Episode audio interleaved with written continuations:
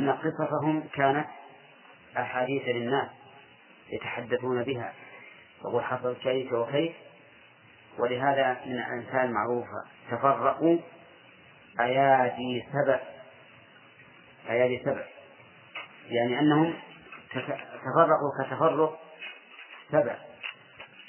قال الله تعالى كأنهم أحاديث بعد أن كانوا أشياء حقيقية ثابتة وصاروا أحاديث. وهذا مثل قول الشاعر بين يرى الإنسان فيها مخبرا حتى يرى خبرا من الأخبار. مزقناهم كل ممزق يعني فرقناهم. فرقناهم في البلاد كل مفرق. وشردوا وتشتتوا لأنهم كفروا النعمة وظلموا أنفسهم. إن في ذلك لآيات لكل صبار شكور. إن في ذلك الإشارة تعود إلى كل ما سبق من هذه القرى الظاهرة وسهولة السفر ثم سؤالهم أن يباعد الله بين أسفارهم ثم تمزيقهم في في البلاد كل ممزق. لآيات لا عبرا. كيف قال الآيات؟ وهي قصة واحدة. يقول لأنها قصة واحدة لكنها تشتمل على أجزاء كل جزء منها يستحق أن يكون آية. وقوله لكل صبار صبار صيغة مبالغة. أي ذي صبر على البلايا. والصبر في اللغة الحبس وفي الشرع الحبس عما يحرم عند المصائب. والناس في المصائب لهم أربع مراتب. مرتبة السخط ومرتبة الصبر ومرتبة الرضا ومرتبة الشكر وهو أعلاها. التسخط حرام والصبر واجب والرضا مستحب على قول الراجح والشكر كذلك مستحب. ولهذا قال هنا لكل صبار على أي شيء؟ نعم. أن يبينها عن المعاصي بل وعلى أقدار الله بل وعلى أوامر الله. لأن الصبر ثلاث أنواع صبر على طاعة الله وصبر عن معصيته وصبر على أقدار الله. شكور أي قائم بشكر الله. بقلبه ولسانه وجوارحه. فيشكر الله سبحانه وتعالى نعمه. نعم. وأما كونها آية الصبار فظاهر. وكونها آية الشكور كيف ذلك؟ لأن الإنسان إذا نظر إلى حالهم وأنهم حينما كانوا شاكرين لله كان الله قد أنعم عليهم بهذه النعم. فيستدل بها على أن شكر الله موجب لبقاء نعمته على الأرض. إلا أخذنا إيش؟ ها؟ إلى إلى وهل نجاب إلى الكفور. طيب. قال الله عز وجل وجعلنا بينهم وبين القرى التي باركنا فيها قرى ظاهرة. في هذه الآية بيان نعمة الله سبحانه وتعالى على سبأ حيث جعل القرى ممتدة من اليمن إلى الشام. قريبا بعضها من بعض. وفيه أيضا أن الطرق إذا كانت بين قرى متجاورة فهي آمن وأقرب إلى السلامة لقوله سيروا فيها ليالي وأيام آمين ومن فوائد ومن فوائدها أن السير فيها مقدر. مرحلة مرحلة بين هذه القرى. وتقدير السير كما قلنا من فائدته وهو التفرع على ذلك على الفائدة هذه أن تقدير السير أنشط للمسافر وأسهل له. لأنه إذا كان بين القرى تباين بعيد تعب المسافر ومل لكن إذا إذا صار يقطعها مرحلة مرحلة صار ذلك أنشط له وأهون عليه. وذكرنا أن من هذا تجزئة القرآن ومسائل العلم في الكتب المصنفة حتى يقطع الإنسان مرحلة مرحلة فيكون ذلك أسهل عليه. وربما نأخذ منه فائدة لمن أراد حفظ القرآن أن يتحفظه شيئا فشيئا. لأن بعض الناس ربما يفرد له ورقة كاملة ثم يرجع يحفظها فيصعب عليه لكن إذا حفظها آية آية كان هذا أسهل في الغالب. ومن فوائد الآية الكريمة أن الأمن في الأوطان من أكثر من أكبر النعم. لقوله ليالي وأياما آمنين. والأمن لا أحد يخفى مثل لا أحد يخفى عليه أنه من أكبر النعم. ومن ثم قال فقالوا ربنا باعد بين أسفارنا في هذا دليل على أن هؤلاء القوم لم يصبروا على هذه النعم. بل طلبوا زوالها وتغييرها. وهل هذا القول باللسان أو أو بالفعل؟ بمعنى هل قالوا فعلا ربنا باعد بين أسفارنا أو أنهم لما ظلموا أنفسهم وكفروا صار ذلك سببا لتباعد ما بين هذه القرى حيث اندمرت وفسدت وخربت. الأول هو ظاهر الله. أنهم قالوا ذلك فعلا فباعد الله بينهم. ومن فوائد الآية الكريمة أن هؤلاء القوم لما بطروا النعمة وعجزوا عن صبرها أضافوا إلى ذلك ظلم أنفسهم بالكفر. من قوله وظلموا أنفسهم. ومن فوائدها أن هؤلاء القوم صاروا أحاديث للناس من بعدهم. وهذا نوع من الخزي والعار والعياذ بالله أن يشتهر أمر الناس أو أمر الإنسان حتى يكون حتى يكون أحدوثة لمن بعده. نعم. ولهذا قال وجعلناهم أحاديث ومن فوائدها أيضا أن هؤلاء الذين أنعم الله عليهم بالاجتماع في قراهم وقبائلهم مزقوا كل ممزق فشردوا في البلاد وتفرقوا لقوله ومزقناهم كل ممزق. ومن فوائدها أن ما يفعله الله عز وجل بالعصاة والظالمين يكون آية للمعتبرين سواء كان ضرا فيصبرون أو سرا فيشكرون.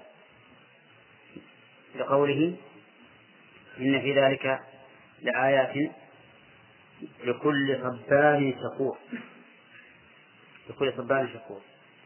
ومن فوائدها فضيلة الصبر والشكر.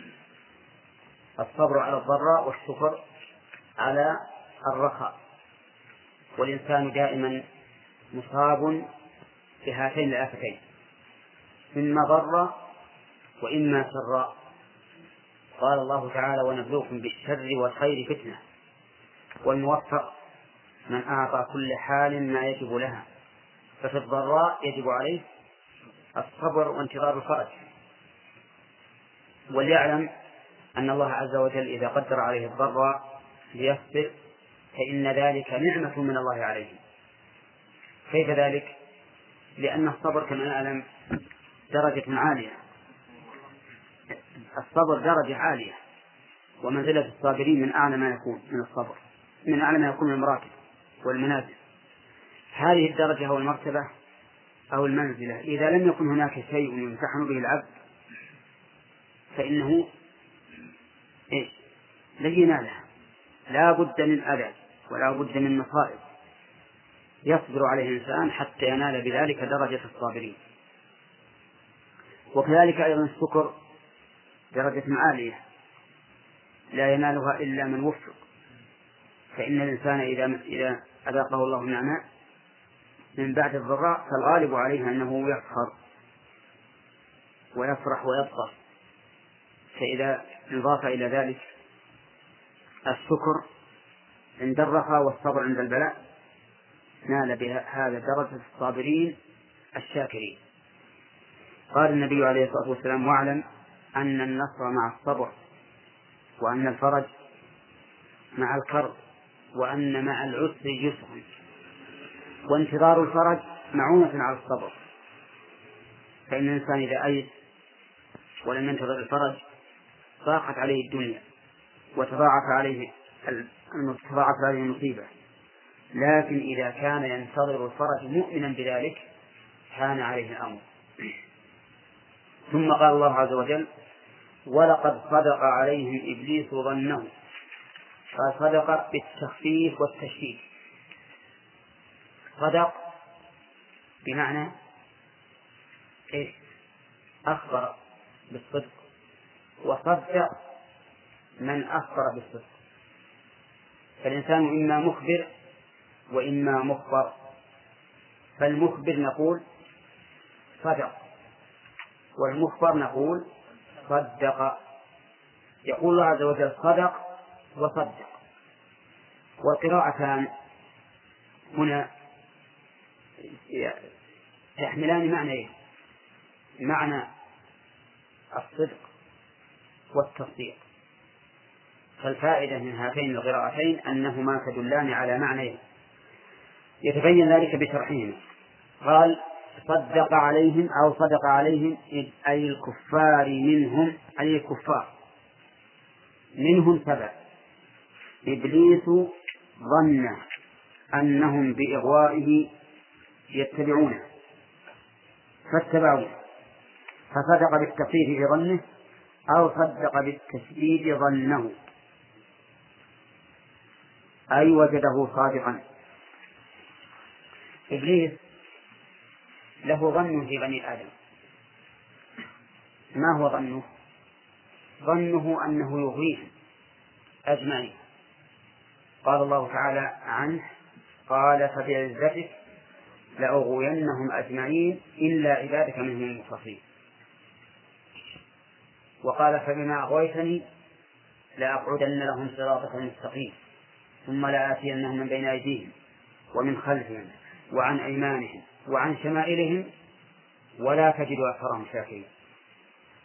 هذا ما كان يؤمله ويرجوه ويظن إما ظنا راجحا وإما ظنا متيقنا. لكن لا يمكن أن يتيقن وإنما يظن ظنا راجحا فهنا صدق صدق ظنه. وش ظنه؟ الذي كان يقول إنه سيغويهم فصدقه لأنه أغواهم صدقه لأنه أغواهم أو صدق عليهم إبليس ظنه أنه لما ظن نفذ ما قال. نفذ ما قال فيكون صدق. حيث أغواه والحاصل أن الظن الذي ظنه إبليس ما هو؟ إغواؤه هذا هو الظن. هذا الظن إما أن يكون بإغوائه إياهم قد صدقه حيث وقع منه أولا فصدقه بتطبيقه فعلا. أو صدق عليهم إبليس ظنه أنه لما ظن ذلك الظن نعم طبقه وفعله. والمعنى أن ما توقعه الشيطان وظنه من إغواء الكفار ومنهم سبع وقع وقع مؤكدا باللام وقد والقسم. فاتبعوا اتبعوا الشيطان. والشيطان لو نظرنا ما هو الجامع لما يأمر به. يأمر بالفحشاء. الشيطان يعرفكم الفقر ويأمركم بالفحشاء. فهو يأمر بالفحشاء والمنكر وكل فعل قبيح. فإذا اتبعه الإنسان بالفحشاء والمنكر والفعل القبيح فقد تبعه وضل عنه دار وإن خالفه فقد خالفه. ولهذا قال فاتبعوه إلا فريقا فاتبعوه. فصدق لا. إلا بمعنى لكن فريقا من المؤمنين للبيان. قال المؤلف إلا يعني لكن. إشارة إلى أن الاستثناء هنا منقطع. لأن الاستثناء إذا كان بمعنى لكن صار منقطعا. ولكن الذي حمل المؤلف على هذا لأن قوله صدق عليهم إبليس ظنه فاتبعوه إلا فريقا من المؤمنين ظاهره أنه صدق عليهم جميعا وعليه فالمؤمنون لم يدخلوا في ذلك. فيكون الاستثناء هنا منقطعا لأن إبليس لم يصدق الظن إلا على الكفار. أما لو جعلنا صدق عليهم إبليس ظنه عام للقبيلة كلها أو لبني آدم كلهم. ثم قال إلا فريق من المؤمنين. ها؟ لكان هذا الاستثناء متصلا. لكان متصلا. والحاصل إذا جعلنا عليهم إذا جعلنا الضمير عائدا على الكفار الذين اتبعوا إبليس فإن الاستثناء هنا يجب أن يكون منقطعا. وإن جعلناه عاما لبني آدم أو جنس هذه القبيلة السبع صار الاستثناء متصلا وقوله إلا فريقا من المؤمنين المؤلف يقول رحمه الله من المؤمنين للبيان. كيف البيان؟ يعني من بيانية وليست تبعيضية لأنها لو كانت التبعيض لكان المعنى إلا فريقا من المؤمنين نجا منه وفريق آخر لم ينجو. وهذا فاسد المعنى هذا المعنى فاسد. وعلى هذا فتكون من للبيان إلا فريقا. من هؤلاء الفريق؟ المؤمنون. قال المؤلف أي هم المؤمنون لم يتبعوه.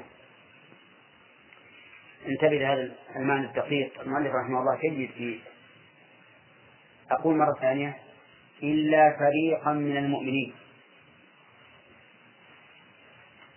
إذا قلت جاء فريق من القوم ها؟ كلهم جاءوا ولا لا؟ لا. فالبعض فمن يتبعين إلا فريقا من المؤمنين؟ إذا جعلنا من التبعيض كما هي في قولك جاء القوم جاء فريق من القوم إذا جعلناها للتبعيض فسد المعنى. لأن المؤمنين كلهم لم يتبعوه ولهذا احتاج المؤلف أن يجعل من بيانية وتكون المؤمنون بيانا لقوله فريقا لقوله فريقا. كأنه قال فاتبعوه إلا المؤمنين. هذا هذا معنى الآية وما كان له عليهم من سلطان تفريق. وما كان له الضمير يعود على إبليس. عليهم أي على القوم الذين أغواهم. من سلطان من زائدة لفظا لا معنى. وسلطان اسم كان مؤخر. أي ما كان له سلطان عليهم. والمراد بالسلطان هنا التسلط أو التسليط ولهذا قال تسليط فهي إذن اسم مصدر. اسم مصدر وليس المراد بها السلطان الذي هو المعنى. المعنى ما كان على ما كان للسلطان علي للشيطان عليهم تسليط إلا لنعلم إلا لنعلم وعلى تقدير المؤلف أن السلطان مع تسليط تكون يكون الاستثناء متصلا. أي ما جعلنا للشيطان تسليطا عليهم إلا لنعلم وإذا جعلنا السلطان بمعنى التسلط أو القدرة فإن إلا فالاستثناء يكون منقطعا. أي ما كان له عليهم سلطة لكن لنعلم من يتبع إلى آخره. وقوله إلا لنعلم من. اللام هنا للتعليل أو للعاقبة. يحتمل أن تقول للتعليل أو للعاقبة وعلى كلا التقديرين فيها إشكال. الإشكال هو أن ظاهرها تجدد علم الله. ومعلوم أن أن علم الله أزلي أبدي. أي قديم مستمر. لا بد أن يستمر. فكيف صح أن تكون اللام هنا للتعليل أو للعاقبة نعم. يقول المؤلف في تفسيرها علم ظهور. علم ظهور. وذلك لأن تعلق علم الله بالشيء له حالان. الحال الأولى قبل وجوده والحالة الثانية بعد وجوده. فتعلق علم الله به بعد الوجود يسمى علم ظهور أي علم بعد أن ظهر وبعد. وعلم الله تعالى قبل وجوده علم تقدير أي أنه قدر أن يكون. وعلم التقدير ثابت بلا شك فإن الله لم يزل ولا يزال عالما بكل ما يكون. انتبه. إذا قلنا إن العلم علم تقدير وعلم ظهور زال الإشكال. وصار علم الله للشيء بعد وقوعه علما بأنه ظهر ووقع. وعلم الله قبل وقوعه علما بأنه سيقع وفرق بين المتعلقين. وقيل إن المراد بالعلم هنا العلم الذي يترتب عليه الجزاء. وذلك لا يكون إلا بعد الامتحان. فإن علم الله تعالى بالشيء قبل أن يقع علم لا يترتب عليه ثواب ولا عقاب. لأن المكلف لم يؤمر ولم ينهى. فإذا أمر ففعل أو أمر فلم يفعل حينئذ صار مثابا أو معاقبا. كما قال تعالى ولنبلونكم حتى نعلم المجاهدين منكم والصابرين. أم حسبتم أن تدخلوا الجنة؟ ولما يعلم الله الذين جاهدوا منكم ويعلم الصابرين.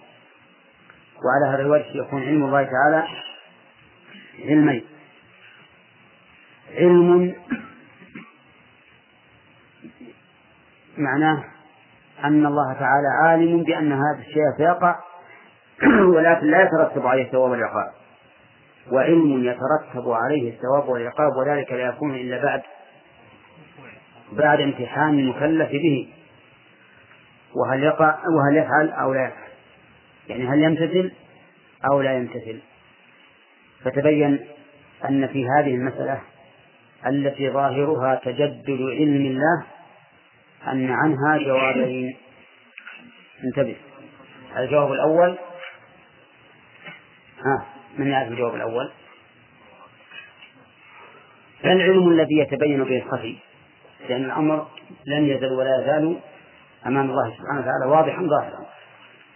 قال إلا لنعلم من يؤمن بالآخرة ممن هو منها في شك. هنا ضمنت معنى نعلم ضمنت نعلم معنى نميز ولهذا قال ممن هو. يعني إلا لنميز من يؤمن بالآخرة ممن هو منها في شك والناس بالنسبة للآخرة ينقسمون إلى ثلاثة أقسام. قسم آمنوا بها وقسم كفروا بها وأنكروا. وقسم في شك وتردد. الذين آمنوا بها أمرهم واضح. والذين كفروا بها وقالوا أئذا كنا عظاما ورفاتا أئنا لمبعوثون خلقا جديدا هذا لا يمكن. هذا أيضا أمرهم واضح. والذين ترددوا قالوا يمكن أن تكون حقا ويمكن أن تكون باطلا. في أي القسمين يلحقون؟ بالكافر ولا بالمؤمن؟ ها؟ بالكافر. نعم. لأن الواجب أن يؤمن. ولهذا قال عز وجل ممن هو منها في شك فكيف ممن هو منها؟ منكرا وجاحدا ومكذبا. فالله عز وجل جعل للسلطان للشيطان سلطة. على بني آدم لأجل أن يمتحن هؤلاء الناس. فيعلم من يؤمن بالآخرة ممن هو منها في شك الذي في شك من الآخرة يتبع من؟ يتبع الشيطان قطعا. لأنه لا يؤمن بأن هناك يوما آخر يثاب الناس فيه ويعاقبون. فهو يرى أن لنفسه الحرية المطلقة وهي في الحقيقة حرية من شيء ورق في شيء. قال ابن القيم رحمه الله هربوا من الرق الذي خلقوا له. ما هو الرق الذي خلقنا له العبودية لله عز وجل. وبلوا وبلوا برق النفس والشيطان. نسأل الله العافية. يعني صار عبيدا لأنفسهم وشياطينهم فما يمكن فلا يمكن أن يتحرر الإنسان من عبادة الله على زعمه إلا كان رفيقا لغيره للنفس والشيطان. والحاصل أن هؤلاء الذين كانوا في شك من الآخرة لا يمكن أن يعملوا ولا أن يقوموا بطاعة الله. ذلك لأن الذي يقوم بطاعة الله هو الذي يؤمن بأنه سوف يحشر ويتاب أو يعاقب قال ممن هو منها في شك فنجازي كلا منهما. وربك على كل شيء حفيظ. الجملة خبرية تفيد معنى ولازم ذلك المعنى. فهي خبرية تفيد أن الله على كل شيء حفيظ أي مراقب ومطلع ومهيمن على كل شيء. سواء كان ذلك مما يتعلق بفعله أو مما يتعلق بفعل الخلق. فهو جل وعلا رقيب على كل شيء لا يخفى عليه شيء في الأرض ولا في السماء. هذا المعنى يستلزم معنى آخر وهو التحذير من المخالفة. تحذير من المخالفة لأن الإنسان متى علم أن الله سبحانه وتعالى حفيظ على كل شيء؟ خاف. ولم يخالف. خاف ولم يخالف. أما إذا كان في شك من هذا فإنه سوف يعمل كما يشاء. قل ادعوا الذين زعمتم من دون الله. قل قال يا محمد لكفار مكة. فهنا المؤلف جعل الخطاب خاصا من وجهين. من جهة المخاطب ومن جهة المدعو. المخاطب قال قل يا محمد. والمدعو كفار مكة. ولكن هذا غير مسلم للمؤلف أو للمفسر. بل نقول إن قل يمكن أن تكون موجهة لكل من يتوجه الخطاب إليه من الرسول صلى الله عليه وسلم أو غيره. ممن ورثه في, في أمته. أي قل أيها الناس. أما بالنسبة للمدعوين فنقول الأصح أنه عام لكل من دعا مع الله غيره من كفار مكة وغيرهم. وهكذا يجب أن يكون لدينا قاعدة. وهو أنه إذا دار الأمر بين أن يكون الخطاب خاصا أو عاما وجب أن يكون عاما لأن العام يدخل فيه الخاص ولا عكس وإذا وكلما كان معنى القرآن أوسع كان أوجب. إذا نقول قل أيها المخاطب ممن تدعو إلى الله قل للذين يدعون مع الله غيره ادعوا الذين زعمتم. ادعوا الذين زعمتم أي زعمتموهم آلهة. ادعوهم. هل المراد بالدعاء هنا دعاء المسألة أو دعاء الإحضار؟ ادعوهم يعني أحضروهم. أو دعاء المسألة يعني اسألوهم. اسألوهم. اطلبوا منهم الحوائج. هل يستجيبون لكم أم لا؟ نعم. يحتمل المعنيين. يحتمل معنى أحضروهم لنناقشهم أو ادعوهم دعاء مسألة يعني اسألوهم. كما تقول ادعوا الله أي اسأله